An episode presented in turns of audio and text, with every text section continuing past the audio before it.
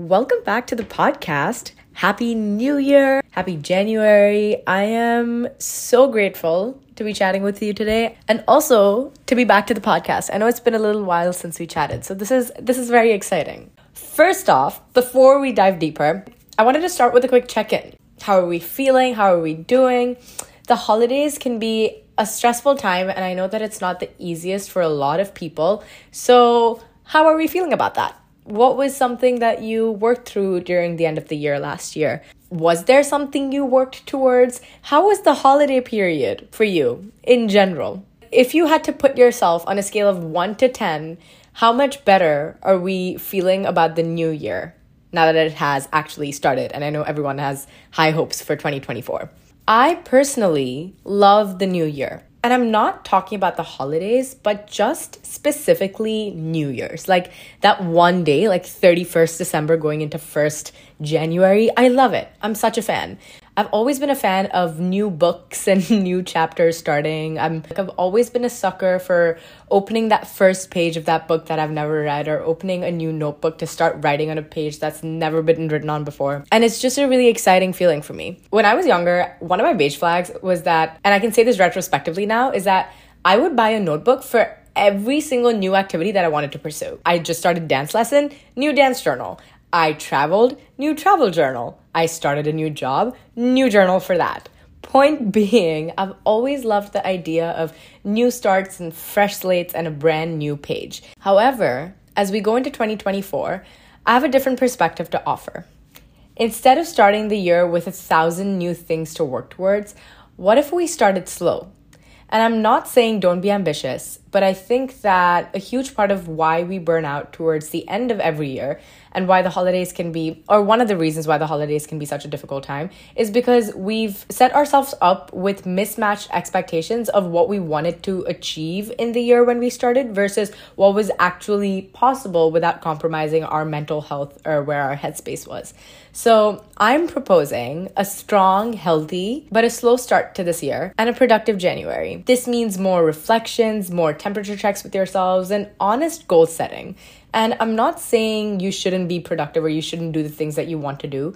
I'm just saying maybe we pace ourselves. We have 12 months to go in this year. It just started. There's no reason to unnecessarily set high expectations that we then feel burdened by, um, but rather set smart calculated goals that we feel stronger about when we actually pursue them. You also don't need to have all of your goals penned down on December 31st, so take your time, ease into it, see what you come up with. With that little spiel, welcome back to Turn Off the Ringer and thank you for being here. This year, I'm so excited for us to explore the podcast together. I want to be able to bring you the best episodes and create content that I'm really proud of. And whether that's carefully curated recommendations of things that I've been enjoying or thoughts and reflections that have really changed my perspective on life. I want to make sure that we create a community here that lets us grow, that pushes us to think about the not so great stuff in maybe a little bit of a greater way. And so this year, we're kicking it off with our first volume of episodes, as I like to call it. Welcome to our professional development era.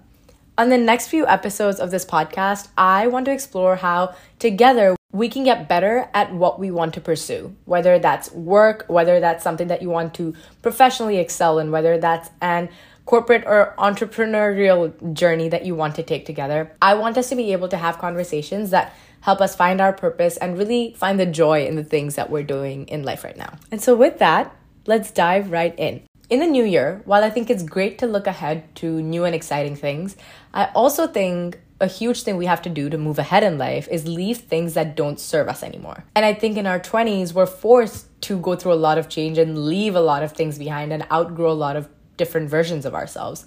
Your 20s is about the constant change and pace of life, right? Like there's this sense of urgency at every age in your 20s, whether that's 21, 25, 26, 23, which I think is what makes it so chaotic. And it's important that we learn to leave things behind or mindsets behind that don't help us be better.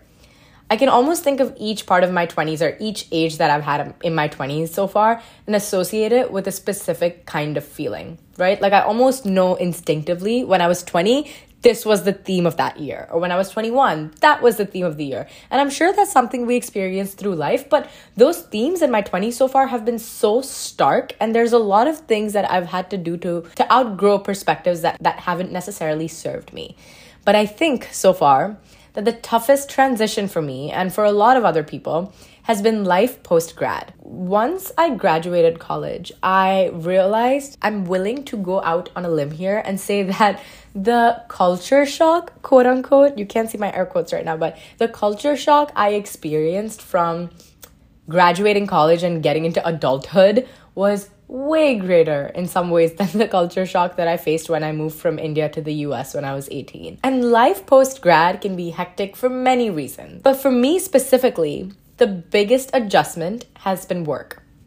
Not the social life, not exploring a new environment, but 100% work has been what's taken the hardest for me to get used to. I personally have always enjoyed school and I've always enjoyed learning and being around others that are passionate about the same thing. And so, what made work a little bit of an interesting transition for me was that I wasn't in that comfortable classroom setting anymore. And that's a feeling that I know a lot of us can understand because there's this sense of safety and community every time you enter a classroom, even if you know nobody in there, because you know that they're going through the same things. Maybe they're in the same phase of life as you, and they understand what you might be going through. But when we take away from the social aspect of it and look at it academically, the point of classrooms and learning has always been to promote curiosity, to get you really thinking, be critical of what you're talking about, and consider multiple ways or perspectives of looking at a certain issue.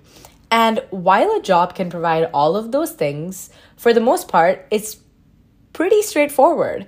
You enter an industry post grad, and more often than not, it's a specialized industry, meaning that there's lesser room for creativity and curiosity to grow as organically as it did. What I mean by that is, I know so many of my friends who post grad went into industries like like healthcare, marketing, something specific in tech, consulting, investment banking, whatever it is those industries aren't providing us the same holistic view of society or science or history or machine learning or whatever that one thing is that you could get necessarily in a classroom. And so when you specialize, sometimes it's interesting to get used to that structure that you're put within. And what that classroom setting came with was that sense of structure, a sense of comfort, of routine you know every semester what classes you're taking, what midterms and finals for that semester look like, and for the most part, you can expect how that class can go for you. All of this to say, when I was in college, I was always able to have foresight and almost map out my progress before it happened in college. I knew which classes were coming, which ones I, were, I was going to take the year after, what my course load looked like, which made me very, very comfortable. Working, on the other hand, has been a little bit different. I realized that in a corporate space, the structure isn't always going to be given to you when it comes to subject matter, but that sometimes it might be something that you have to create as you move along your career in terms of teaching yourself certain subject matter, in terms of seeking out help when you need it most. The work environment has also meant that nine times out of 10, I'm working with people that have been in an industry for way longer, decades even than I have. It feels sometimes like I'm playing catch up on knowing information or piecing it together while people that I'm working with who have that experience are already on to that critical thinking part of the game. And so it's not that my work doesn't require critical thinking or that working doesn't require critical thinking, but it's suddenly felt like a jump that I wasn't prepared for because I realized not everyone I work with is on the same playing field. And that is a completely normal thing. In a lot of ways, working with a diverse set of people, working with people from all age groups and experiences and backgrounds, you learn so much. But right off the bat, experiencing that can be a little stark because you're not just in a room with 22 year olds anymore. You're in a room with 40 year olds or 50 year olds or 30 year olds or 26 year olds that could represent the life that you want to live. Only it seems a little tough for you to get there because you feel like you're always just playing catch up, which is why it feels like you're jumping when you aren't prepared. But who really is even prepared for the jump post grad? And in my case, that jump is what led to something within me that I know we've all experienced imposter syndrome. Now, imposter syndrome at work and outside of it is such a real raw feeling and admitting sometimes that you're feeling a sense of imposter syndrome can be a very difficult conversation to have because I know there oftentimes comes a lot of shame associated with with feeling that sense of imposter syndrome. Um, it's really easy to feel disheartened or even feel smaller than the things that you want to accomplish. And when I'm sitting in that room with people at work who are sometimes speaking in jargon that I don't understand, I do leave feeling disheartened or almost feeling like I'm in a room where I ended up, but I don't necessarily know how I got there. Now, before starting work, if you asked me if I was confident and felt imposter syndrome, I would say, hell no.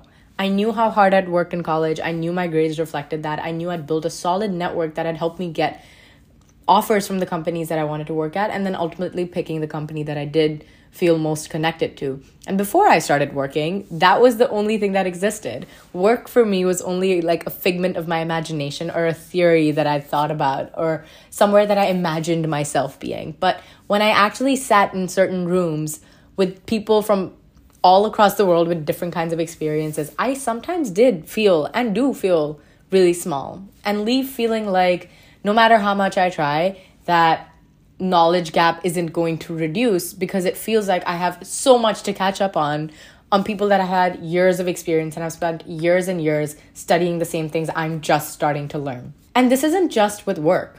It's also with the podcast or maybe sometimes other things that I pursue or we pursue where I myself have felt this sense of frustration where it feels like I'm stuck or uninspired or unable to do something that I really want because somehow I've convinced myself that I'm not worthy of being in the rooms that I'm in. And that can be such a fatal flaw and it can be such a, a demotivating feeling and experience to have. The impact of feeling this heavy imposter syndrome and the most frustrating side effect of this is feeling like you can't change something that you want to change because you undermine your own ability. This idea that we take a version of ourselves that we believe is less capable or less intelligent, and we decide that our fate somehow looks like what we look like on our worst days. Think about that. Like, we judge ourselves and our competence based on how we think we perform on our weakest, worst days. At the same time, we judge others for how they look or how they are on their best days. And we continue to internalize that fact to mean that we aren't good enough to do what we do. Right? So not only are we undermining our own abilities by putting ourselves on the lowest platform that we can, but we're also putting the ability of others on a pedestal, internalizing that insecurity. And ultimately, what this does is it increases the gap between what we want to be and what we are in the most negative way. That in no way makes it more motivating or makes you want to overcome that imposter syndrome. And that's the reason why sometimes it's difficult to pull yourself out of that spiral and learn confidence.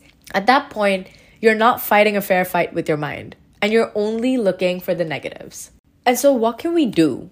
How can we start to unpack our imposter syndrome, start overcoming it, and feel and think about our abilities at work differently. The first thing is I want us to stop using the word imposter syndrome. Even though that is the title probably of this episode and and the term we've most definitely used for like 80% of, of this podcast episode, regardless, the reason I petition that we stop using using the word imposter syndrome is because we label ourselves with a lot of heaviness that comes with that word syndrome. That word that subconsciously triggers a lot of meanings of incompetence or anxiety.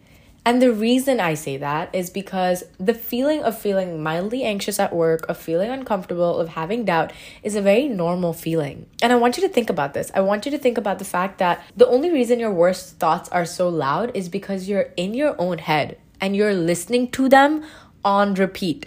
But a big part of that is because a lot of the times it's easier to indulge that spiral than get out of it and stop that thinking and that headspace. So I want us to take a step back validate our own feelings and recognize that it's okay to have that sense of doubt, that it's okay to not be good at the things that we start right away, and ease into that feeling instead of labeling our, ourselves and saying, I'm experiencing imposter syndrome, which makes me a fraud at the things I'm doing because I'm not really meant to be here. It's almost like we're waiting for another shoe to drop or quote unquote waiting for someone else to recognize that we're not competent because we somehow have, have deemed ourselves incompetent by, like I said before, judging ourselves on the basis of how we perform on our worst days. And keep in mind, everyone has their shittiest days. So that's point number one. I think we need to ban the word imposter syndrome, which for the rest of this episode, we're going to use just to prove a point. But I want us to step away and really think about the implications of labeling ourselves with terms that may have a way heavier subconscious impact on our minds than we think they do. The second thing that has helped me start overcoming this sense of imposter syndrome has been to share and find support. Now, imposter syndrome gets worse in your head because it's manufactured by your own mind to trick you into thinking that you're not good enough. Again, it's not that you're actually bad at something you do. It's your mind playing tricks on you. It's a confidence problem. It's a self-esteem issue in a lot of way. Again, which is normal, but it is 90% of the time in our head. In fact, the term imposter syndrome itself was coined by, by doctors Pauline Clance and Suzanne Imes. I hope I'm saying her name correctly. After they conducted a study on a group of graduate school women and students who they found felt like they were inadequate or experienced feelings of anxiety when it came to their worthiness, regardless of the achievements that they'd had. So these were really successful, high performing women who weren't sure that they were performing well, even when they were, in fact, successful at what they did. Point being, even the study that originally found or coined the term imposter phenomenon recognized that it was an internalized feeling more than a fact itself. And so once you've validated that feeling of yours, I've found that when I'm experiencing it, the most important and helpful thing has been to actually talk with someone in the field that I'm in and ask for feedback. Recently, when I was struggling with imposter syndrome at work, I spoke to my manager, I scheduled a one on one with her, I had a feedback session, and when I did, she actually had a really positive reaction. We talked about how she's felt imposter syndrome and how she'd struggled with how she got to the position that she is at right now. And the fact that someone I looked up to as a role model also experienced something like feeling incompetent made me feel safer. You know, it made me feel like and you realize that that this that it's more that everyone experiences it and you're not a fraud or unsuccessful. It's just that you're human. And chances are, if you're feeling it, others have felt it too. And so I think the number one thing I would say is share your feelings and find a support system at work, at school, wherever you are with your friends.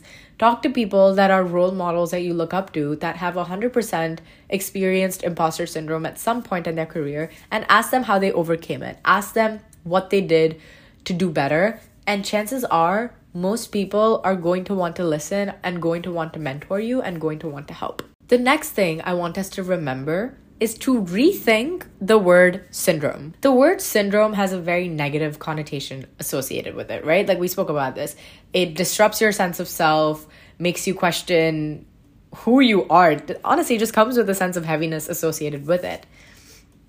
But what if I told you that imposter syndrome may not be as bad as we think it is?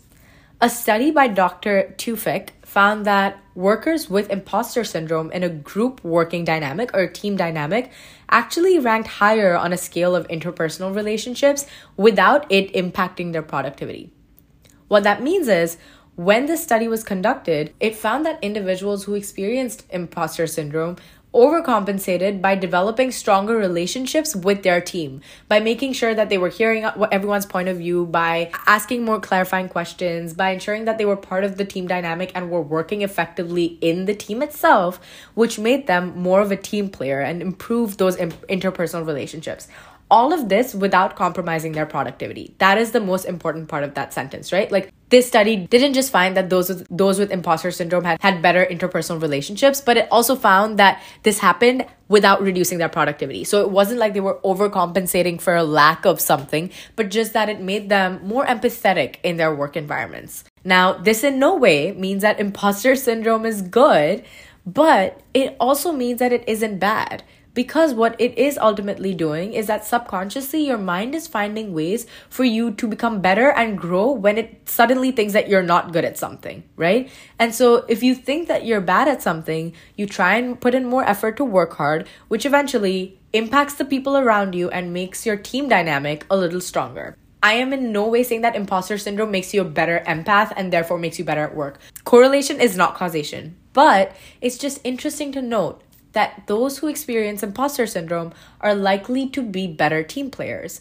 Again, once we reframe the issue and think away and move away from the thinking that imposter syndrome is this big bad wolf that we're never going to get over or we're never going to or we're never going to crawl away from it's helpful to reframe the issue in our minds so that it gets a little easier to work on it and think okay maybe i think that I'm not necessarily performing the strongest in this way, but at the same time, but we just reframe the issue in our minds so that we can work on actually getting better at it. And the last and final piece of advice that has helped me get over my imposter syndrome is never stop learning. I found that the more I learn, the more confident I am, and the better I feel about myself.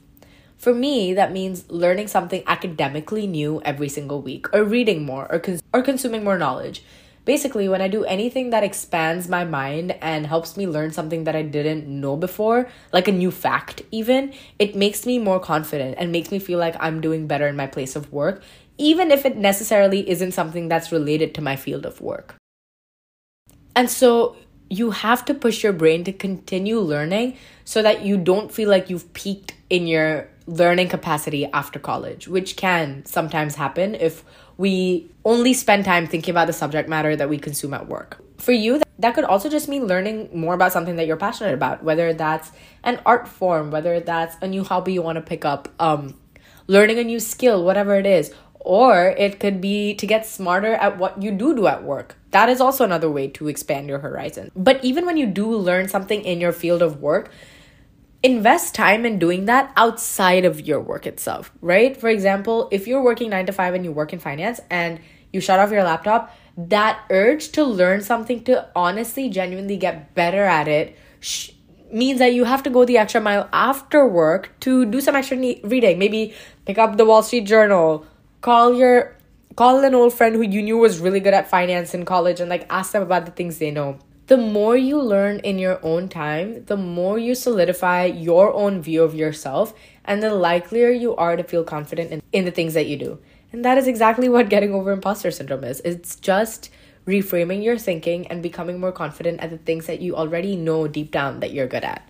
Anyways, I hope this episode made you feel a little more confident, made you feel a little more seen and validated any possible feelings that you may have of imposter syndrome going into this new year and getting back into work. Nothing is unlearnable, nothing is too difficult as long as we put our minds to it. And imposter syndrome and getting over this feeling is just a matter of truly committing to blocking out the noise that comes from within and having this sort of blind faith in our own abilities. So, with that, I hope you have an amazing rest of your week or weekend whenever you're listening to this. If you want to, please consider leaving a rating or a review for the podcast on Apple or Spotify and reach out to me, DM me, tell me what you think about this. Tell me if you've been experiencing imposter syndrome. I want to talk about it. I love this community that we've built and I can't wait to see where 2024 takes us.